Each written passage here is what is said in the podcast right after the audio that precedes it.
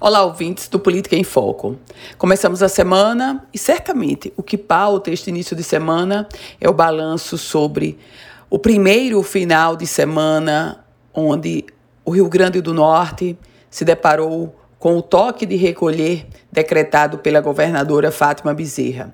Um toque de recolher, é verdade, muito mais duro e rigoroso do que os anteriores. O mais recente decreto trouxe o toque de recolher completo aos domingos e ampliou o horário durante a semana, de segunda a sábado, das 8 da noite às 6 horas da manhã.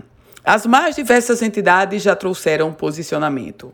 No caso da Federação dos Municípios do Rio Grande do Norte, a principal entidade representativa das prefeituras, uma nota da federação, federação presidida pelo prefeito Babá de São Tomé, a FEMURNE, em comunicado, reconhece o momento grave que vive o estado potiguar.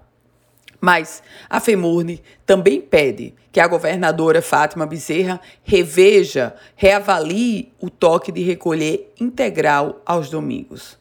A Federação do Comércio do Rio Grande do Norte a CDL Natal, todas as entidades envolvidas com comércio, com varejo, com restaurantes, com bares, se posicionam naturalmente contrários. A palavra de ordem agora deve ser equilíbrio, sensatez. O governo do estado, a governadora, assinou o decreto. Certamente, durante esta semana, deveremos ter desdobramentos e, sobretudo, uma avaliação de que forma o toque de recolher influenciou e se influenciou para a redução dos índices da pandemia da Covid-19. É tudo isso que a gente quer, a vida acima de tudo. Eu volto com outras informações aqui no Política em Foco com Ana Ruth Dantas.